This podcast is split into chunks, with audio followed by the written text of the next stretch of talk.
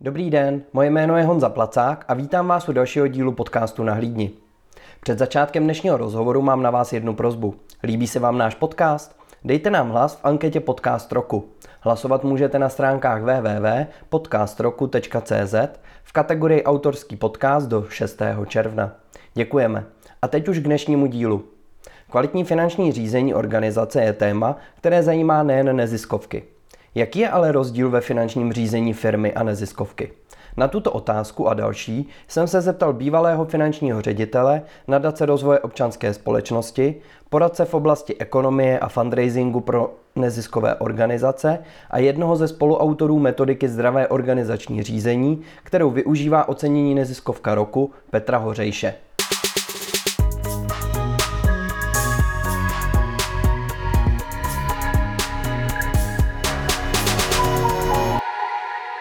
Ahoj Petře, děkuji, že jsi přijal pozvání do našeho podcastu. My dva jsme byli dříve kolegové a teď spolu už celkem dlouho spolupracujeme. Nikdy jsem ale o tebe neslyšel, jak jsi se dostal k nezisku. Kdy byla nějaká tvá první zkušenost s pomáháním, nebo jak se dostal vůbec k nezisku? Ahoj Honzo, děkuji za pozvání do podcastu na Hlídni. Moc jsem se na dnešek těšil. Já jsem se vlastně do nezisku dostal asi jako malej do skauta, bo tenkrát to byl pionýr, a nějakým způsobem mě formoval a vlastně jako profesně jsem se do nezisku dostal až po vysoké škole a tehdy jsem si vybíral zaměstnání mezi Českou televizí a Linkou bezpečí no a oslovila mě Linka bezpečí a od té doby vlastně v nezisku jsem. A co konkrétně si dělo v Lince bezpečí? Tak já jsem tam nastoupil jako datový analytik, eh, protože jsem uměl hodně s Excelem a zajímala mě technika, ta mě zajímá do dneška, takže počítače a podobně.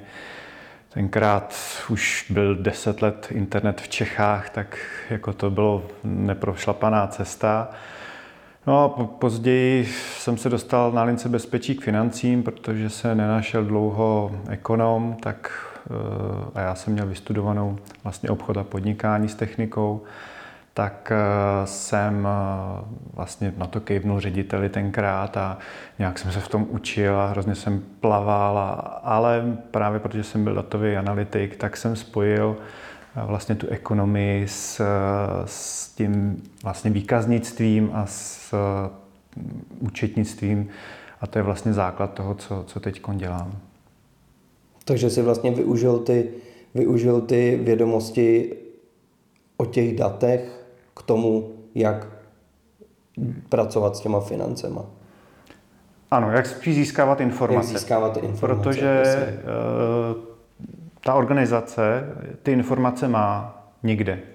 Jo, buď to je to ve formě dokladu, nebo už je to ve formě jako účetnictví. A ty data se dají jako získávat, analyzovat automatizovat a to je vlastně to gro toho mýho podnikání v tuhle chvíli, což je nabízení externího, nebo služeb externího ekonoma. Když jsi měl vlastně vystudovanou uh, ekonomickou školu a začal si dělat uh, v té neziskovce, dělali se tam ty věci jinak, než se si učil ve škole? Byly tam ty postupy jako jiný? Hlavně se nedělali vůbec. A to se děje do, do dneška. Ehm, prostě sice lidi jsou znalí nebo víc znalí než, než tenkrát, eh, ale ne třeba v, ve zpracování dat, v datových analýzách nebo vůbec v systematizaci eh, procesu, ekonomických procesů, zjednodušování a podobně. To nezisku není. Ale tedy to není ani v zisku. Myslím si, že dneska už je to asi jinak eh, v těch velkých organizacích už jsou eh, finanční ředitelé, kteří jsou dle mého i docela jako velký kapacity, co třeba eh, konkrétně třeba člověk v tísni, tam, tam vím, že je pan Kamenický, který u nás v ten roce dělá i, i lektora školení, takže určitě se to nějakým způsobem posunulo dopředu. Několik let si pracoval u nás v nadaci rozvoje občanské společnosti a právě si řídil to finanční oddělení. Jak dlouho jsi u nás v nadaci byl a co jsi se, co jsi se v Enrosce naučil? Co ti Enroska přinesla? Já jsem si Enrosku vybral vlastně po lince bezpečí, abych si vyzkoušel jako druhou stranu grantování. jo, na straně teda poskytovatele, nikoli v příjemce, protože mi to přišlo tenkrát uh, jako takový, jako ten božský pedestiál, kdy, kdy prostě někdo dává ty peníze z nějakého důvodu a hrozně mě to zajímalo. Eh, trošku mi to pak otevřelo oči, že ta strana toho poskytování těch prostředků je, řekl bych, i složitější než, než ta strana jako potom příjmu a odpovědnosti eh, s těma prostředkama nakládat a realizovat eh, projekty. A byla to pro mě jako cená zkušenost. Jako tenkrát jsem v tom taky zase plaval, učil jsem se a měl jsem ale to štěstí, že jsem měl tady spoustu jako dobrých kolegů, kteří, kteří mě vlastně jako vedli a byť jsem rozhodoval o spoustě věcech, tak, eh, tak eh, ty podklady, které jsem k tomu rozhodování měl, byly, byly jako dobrý, že, eh, že jsme mohli, mohli rozhodovat a já jsem vlastně v Enrosce byl byl čtyři roky, když jsem teda nazbíral hodně cených jako zkušeností, poznal jsem spoustu neziskovek, jak se co dělá a tak dál a vlastně jsem si uvědomil, že tady chybí Eh, pro ty neziskovky takový jako nezávislý externí pohled, takový arbitr jako mezi, mezi těma poskytovatelema a mezi těma příjemcema.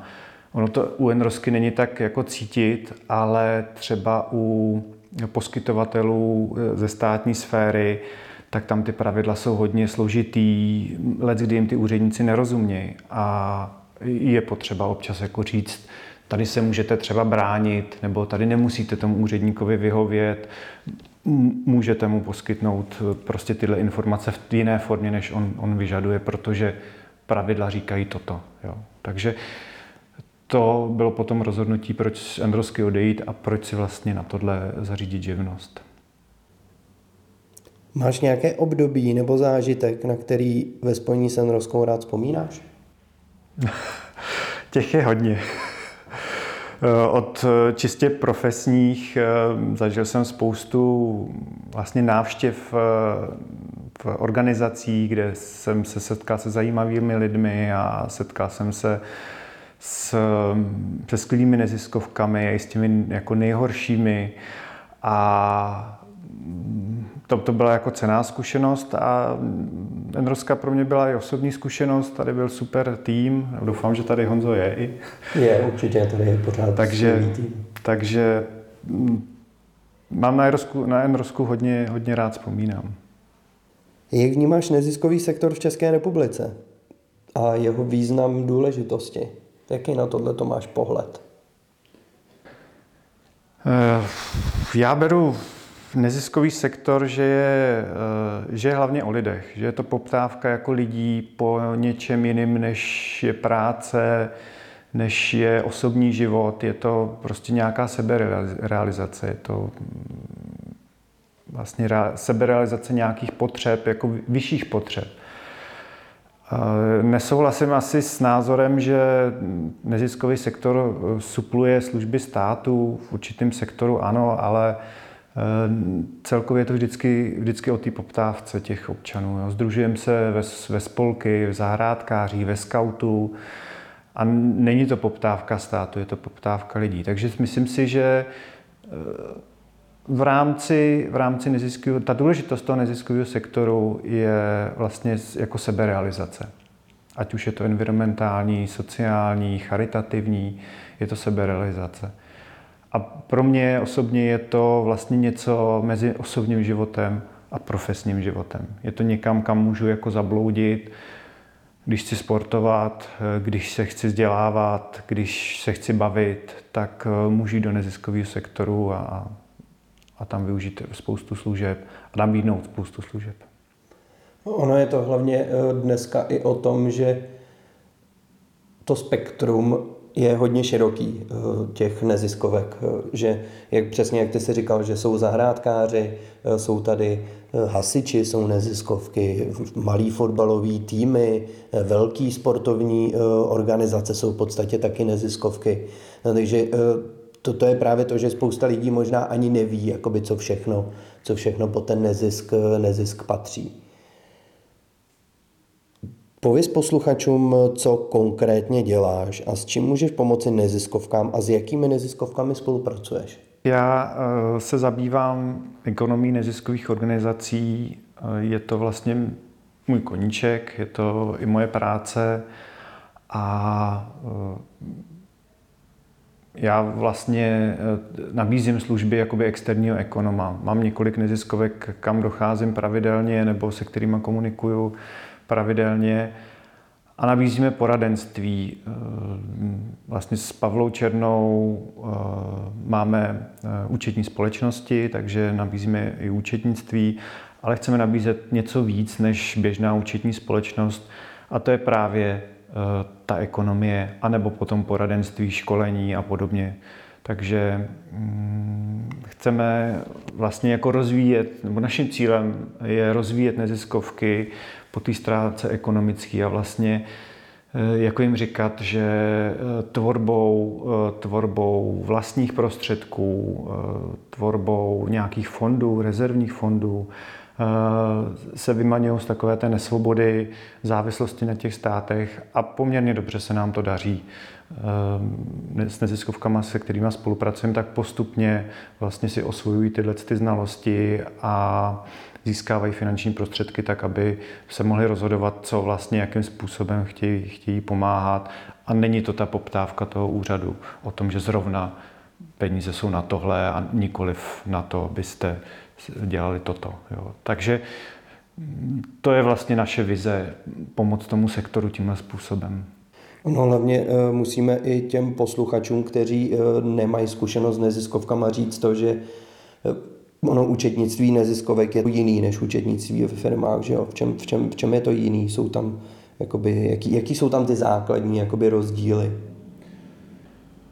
Je úplně jiný. U podnikajícího subjektu tam vlastně máme jeden zdroj a ten sledujeme. Sledujeme prostě příjem od, od klientů peníze. A ten rozhoduje, klient rozhoduje o, o, o ceně, nebo my rozhodujeme o ceně a to sledujeme. Takže kolik peněz nám přiteče, jaký náklady k tomu postavíme, to je, to je de facto všechno.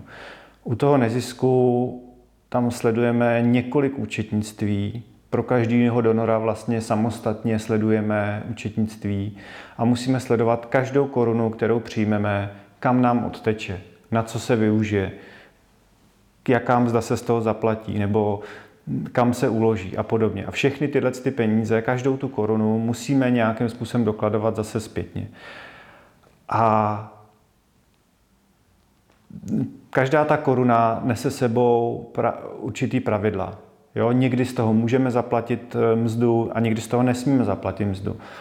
A teď, když máte eh, třeba financování té neziskovky třeba z, z 20, z 30 grantů, tak to máte 20-30 eh, účet, účetních vlastně mm, agent, který musíte sledovat a musíte ke každému k té agendě prostě sledovat i ty podmínky, doklady, všechno tisknout, na všechno dávat razítka, že to bylo zafinancováno tím, eh, tím donorem. Takže mm, když ta neziskovka eh, nezná ty procesy toho zjednodušování, tak vlastně se zastaví na místě. Jo? Jako fakt opravdu přestane fungovat. Jo? Začne prostě jenom se ucházet o dva, o tři granty a víc už si nemůže nabrat a nemůže se rozvíjet, nemůže poskytnout víc služeb, protože ty granty jsou omezený. Jo, ty říkají, na mzdu musíte použít jenom 15 tisíc. Každou tu korunu musíme sledovat na, na samostatném uvozovkách dokladě. A ten doklad musíme označit, musíme vědět, kde je uložený, eh, vyúčtovat, vy, vypsat vlastně to vyúčtování a včas to musíme dodat vlastně do té organizace nebo tomu donorovi. A Každý ten dár má jiný charakter, dotace má jiný charakter, grant má jiný charakter, sbírka má jiný charakter a ty pravidla jsou různý. Takže musíme znát hodně pravidla, musíme znát pak, jakým způsobem to zjednodušit, jak, jakým způsobem třeba automatizovat, jakým způsobem to vykazovat. A to je, to je složitý. Oproti tomu, kdy přijmeme, kdybychom jako SROčko přijali jenom tržbu a vlastně si rozhodli, co s, ním udělá, co s tou tržbou uděláme, jestli si vyplatíme odměnu, anebo jest, jestli prostě si zaplatíme za to, za to další výrobu.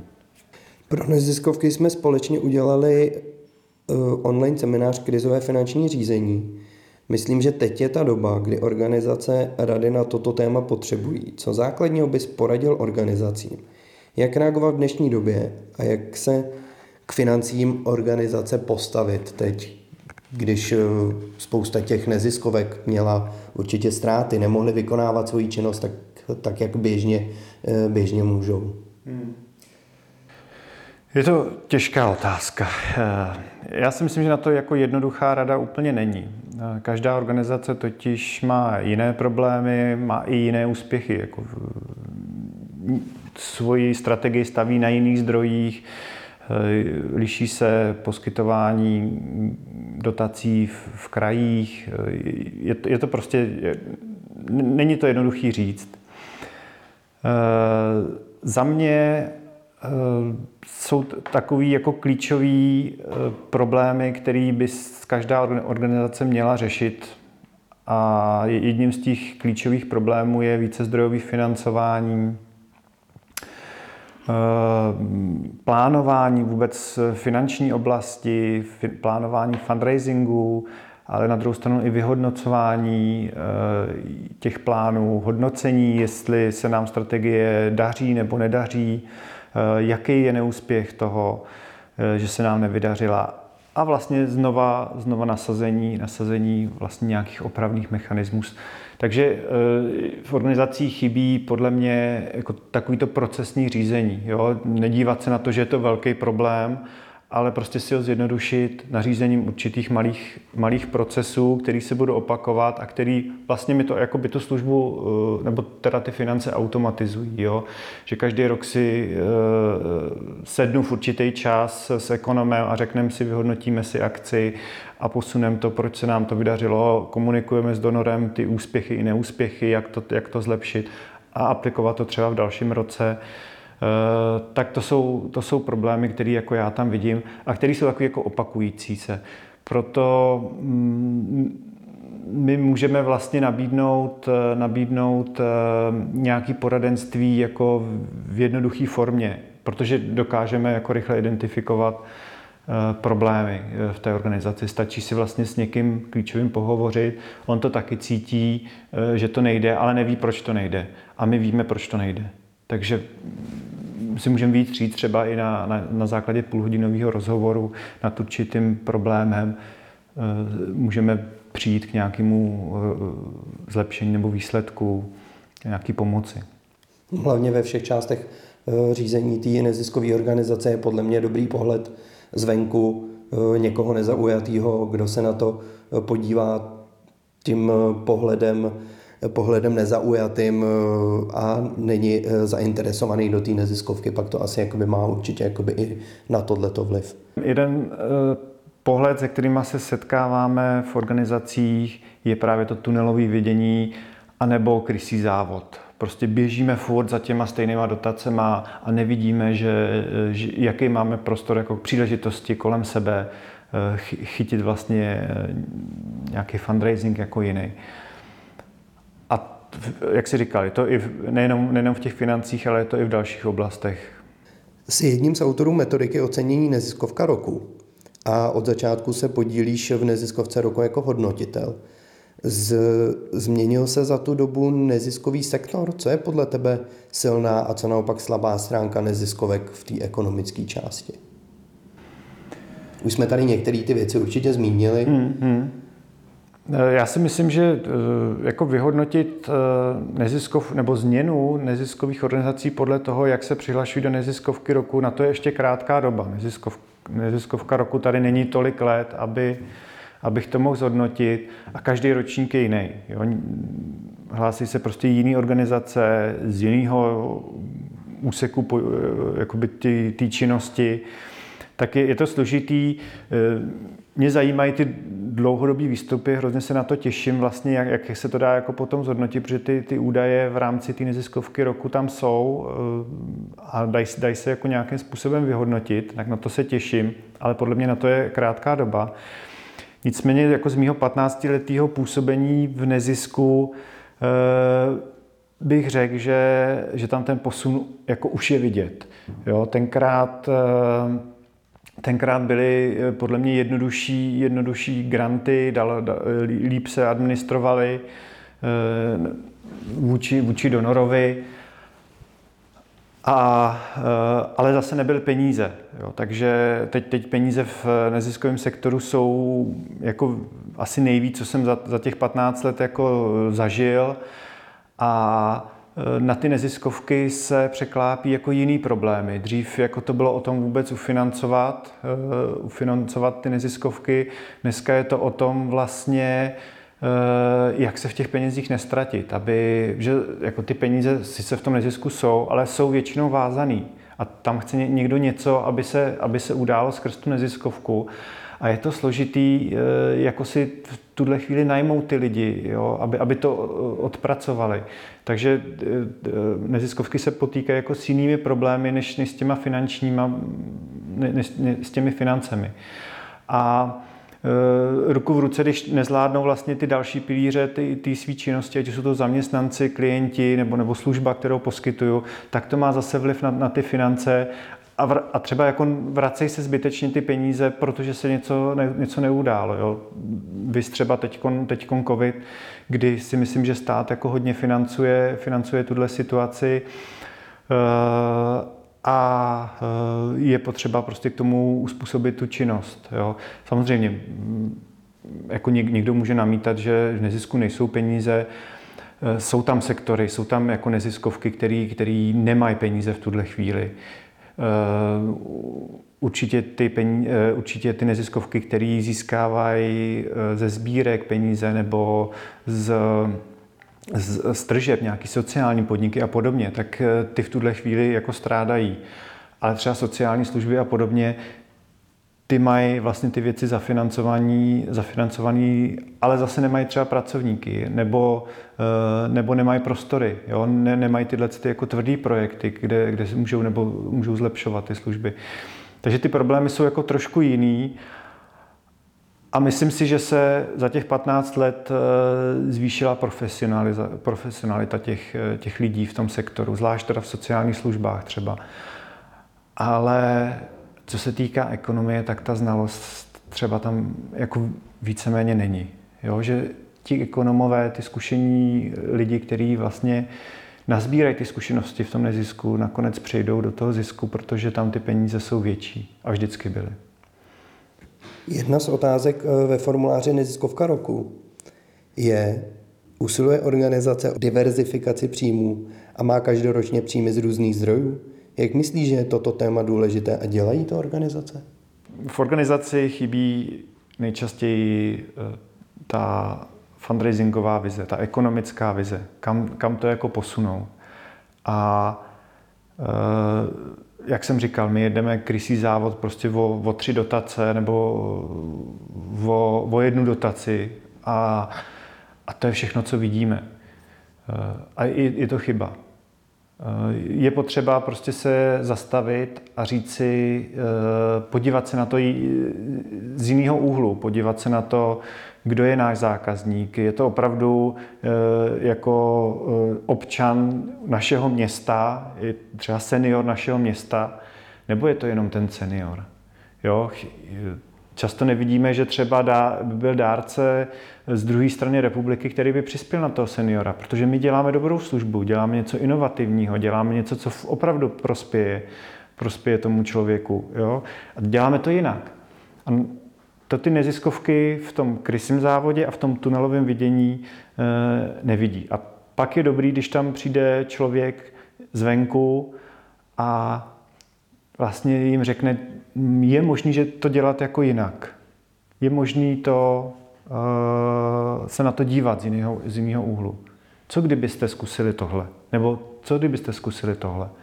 A pak to otevře vlastně motivaci u těch, u těch ředitelů, u těch uh, manažerů, vlastně těch neziskovek a let, kdy jako začnou, začnou přemýšlet o tom, že něco naplánovat a jít někam jako víc toho uh, krysího závoda, závodu je, je to, co by je mohlo motivovat vlastně i osobně.